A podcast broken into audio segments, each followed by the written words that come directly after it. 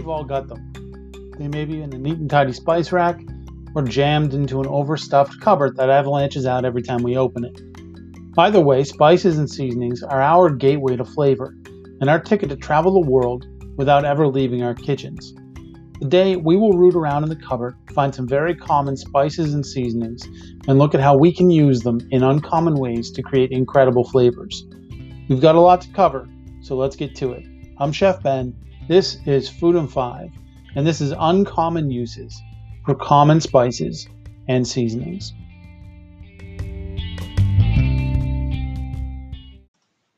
Herbs. Thyme.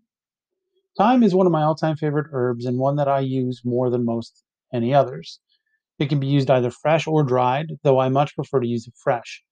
Thyme is commonly used with pork, though it is also fantastic with chicken, beef, and fish. It can be added to soups, stews, and chowders, especially clam chowder. It's really good with clam chowder. Uh, sauces, roasted vegetables, and even bread. Thyme can also work well in sweet applications such as lemon and thyme muffins, blueberry crumble, or even apple crumble. This is an herb that I always have in the fridge and ready to go because it works with pretty much anything. Rosemary. Rosemary can be used fresh or dried, but like thyme, I prefer to use it fresh. In fact, I assume, unless I say otherwise, uh, that all the herbs on this list are used fresh. It will save us a lot of time. Rosemary has a strong initial flavor, but it can break down fairly, fairly quickly, excuse me, when cooked for long periods of time.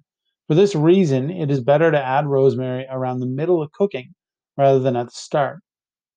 Rosemary works incredibly well with red meat and chicken, pork, and even halibut, cod, and mackerel. It is also great with beans, grilled or roasted vegetables, and pairs well with lemon and garlic. I love to use it when braising beef or lamb in tomato sauce with a little red wine. Mushrooms and rosemary are good friends and go very well together in pasta and sausage and white sauce or risotto. Rosemary and tomato, either fresh or as a sauce, go very well together too. Parsley. Parsley should always be used fresh. Dried parsley has little to no flavor and lacks the bright green color of fresh parsley.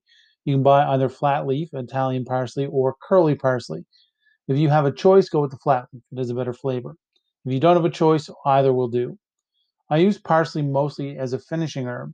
Not that I sprinkle it over the plate for garnish. I mean, if I'm making pasta, I'll toss the pasta and the sauce together and finish it with a handful of Parmesan, a handful of chopped parsley, and a number of butter. Parsley adds a fresh, vibrant flavor that doesn't overpower the rest of the dish. It also adds a bit of color. Parsley can also be added to soups and chowders because of its neutral, fresh flavor. Parsley pairs well with just about anything. Basil. Basil obviously can be used to make pesto and pairs incredibly well with tomato in any form. But did you know that it can be used just as easily with strawberries, especially in strawberry shortcakes, blueberries, peaches, and white chocolate?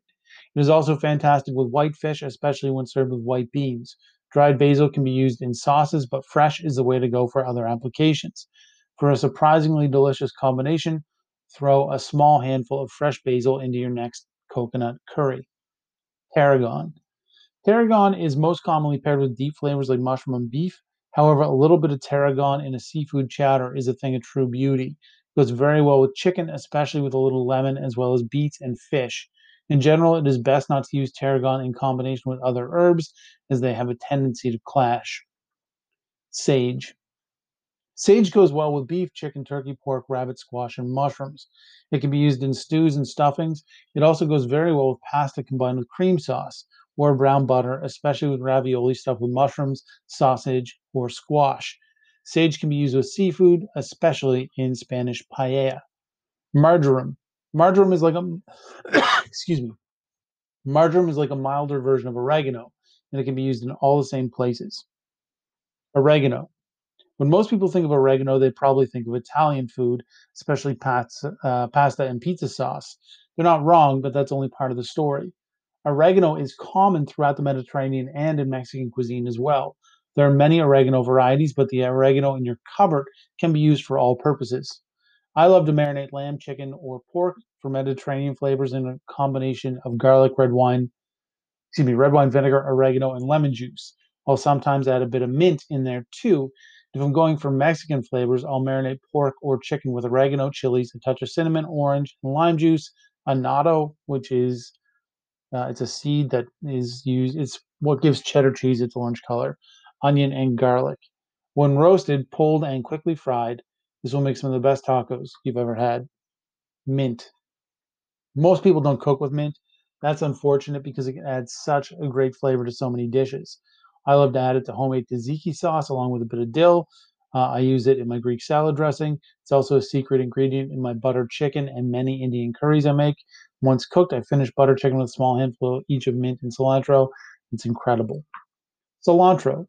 You either love cilantro or you hate it. I absolutely love it. One of my favorite uses for it is probably the simplest. I cut it up, mix it with an equal amount of minced onion, and put it on top of tacos. Real tacos, not old El Paso tacos. Cilantro is just as common in Indian and Thai cuisines as it is in Mexican. I love to add it to pineapple or mango salsa, salads, and chutneys like parsley. Cilantro as a finishing herb should be added to dishes at the end of cooking. Otherwise, it will lose its flavor and may even turn bitter. When making any curry, I throw a handful of cilantro in at the end. I actually used to be one of those people that hated cilantro because I thought it tasted like soap. But at a restaurant I worked at, we had a smoked chicken poutine that was finished with a little sour cream and a handful of cilantro. It was one of the best things I've ever eaten. I still think about it often and occasionally make it. That poutine completely changed my view and taste of cilantro. Bay leaf. Bay leaf is commonly added to soups, stews, uh, which is good. It's also an ingredient in garam masala. I use it a lot in combination with star anise and occasionally other spices or to flavor rice. It is a straightforward way to add some flavor to plain white rice. I add the bay leaf and other spices right in the beginning when I combine the water and rice.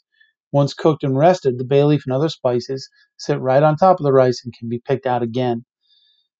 Uh, this is an effortless way to add flavor to rice with little to no effort. Spices. Fenugreek. Fenugreek may not actually be that common in North America, but I've seen it in enough spice cupboards to know that lots of people have it and have no idea what to do with it. Comes as either a powder seed, which are very hard, or a leaf, more commonly known as methi, the Indian name. I prefer to use either the powder or the leaf because the seeds are just way too hard to manage. Fenugreek is a common ingredient in Indian food and is one of the main flavors in buttered chicken. Root vegetables tossed with olive oil, fenugreek, and salt and pepper, then roasted, are delicious. Fenugreek mixed with yogurt uh, can make a fantastic marinade for chicken, lamb, pork, or even a salad dressing. Cumin. Cumin is most commonly used in Indian, Mexican, and Moroccan cuisines. It is a key ingredient in garam masala as well as hummus.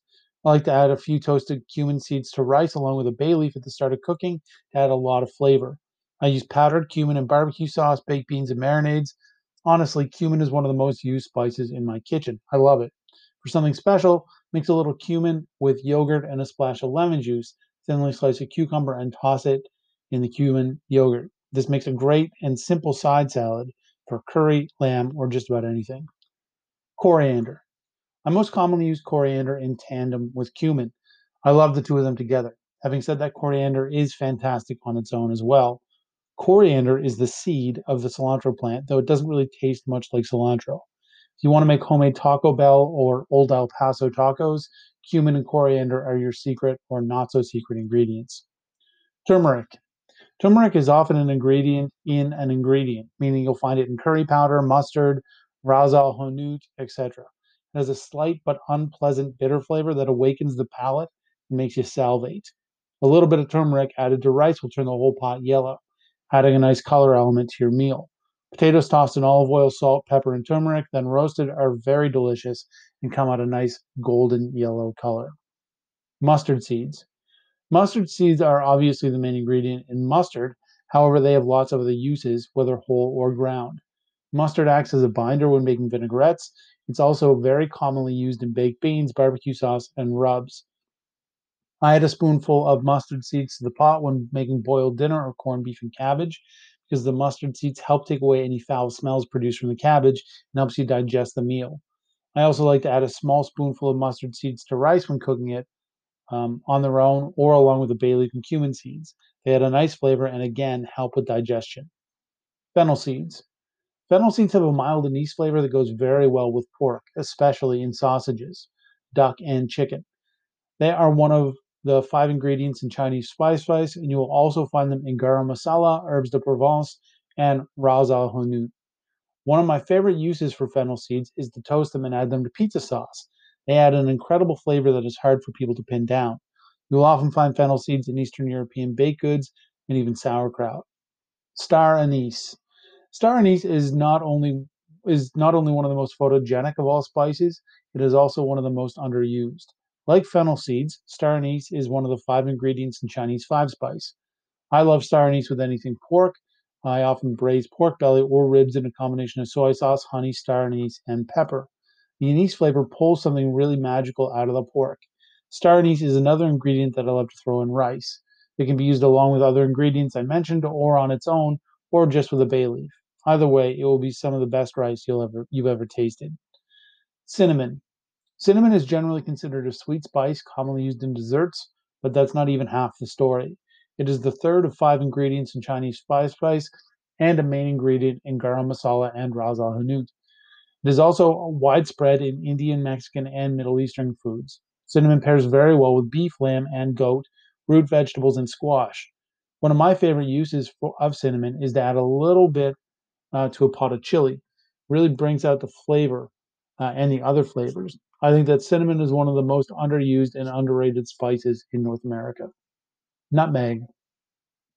The most obvious use for nutmeg is in pumpkin pie and pumpkin spiced things, but there's so much more to it, uh, to that little nut than pairing it with pumpkin. I like to add a tiny bit of nutmeg to cream sauces and even mashed potatoes. I add it to spinach and cottage or ricotta cheese when making lasagna or ravioli.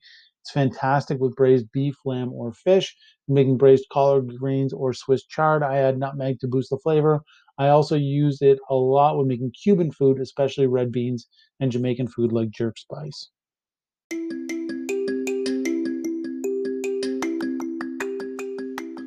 Up. There is a world of possibilities held within the confines of your spice cupboard. I hope that this post has helped to illuminate that world to you. Obviously, this post is not exhaustive. There could be an entire blog dedicated to just this topic. We've only scratched the surface, but that's better than nothing. The point is that I hope you look at the spices in your cupboard a little differently now, and that you experiment a little more with what they can do and be used for. And I want to say thank you to Sue for suggesting this post. You have a suggestion for a post, you can email me at chefbenkelly at gmail.com or you can contact me at social media Facebook, Instagram, Twitter at Chef Ben Kelly. Also, I have a cookbook coming out in a few weeks, and I am looking for people who want an advance copy because uh, I need some people to help me review it. So essentially, um, if you want, send me an email, chefbenkelly at gmail.com, or hit me up on social media, again, at Chef Ben Kelly. Say, I'm interested in being part of your review squad. Um, and we'll send you a copy of the book. And then hopefully you'll write a review for it. An honest review it doesn't have to be good or bad, just an honest review of the book uh, for Amazon. That's all you have to do. So if you're interested in being part of that, send me an email again at chefbenkelly at gmail.com or hit me up on social media at chefbenkelly. Um, yeah, and we'll send you a copy of the book. You'll be one of the first ones to see it because it's not even out yet. So again, if you want to be part of that, just hit me up. Thank you so much for listening. I'm Chef Ben. This is Food and Five, and I'll be back on Wednesday with another fantastic episode. Um, and I mentioned earlier this year and near the end of last year that the blog was going to change a bit, and it is. I'm bringing on a co-host as a trial. We'll see how it goes. If it works, we'll keep doing it. Um, and we're just trying to get our ducks in a row and find a good time to record and everything. So changes are coming. The co-host is my best friend in the whole world. He is also a chef. Um, and hopefully next week we'll have some episodes together. Uh, if not, it'll be the week after. But I'm really excited for that, and I think you guys should be too because we have great rapport and great banter, and we pretty much will just talk about food and make fun of each other, and that'll be a lot of fun. Anyway, for now, I'm going to leave you to it. Have a great day, and I'll talk to you soon. Thank you.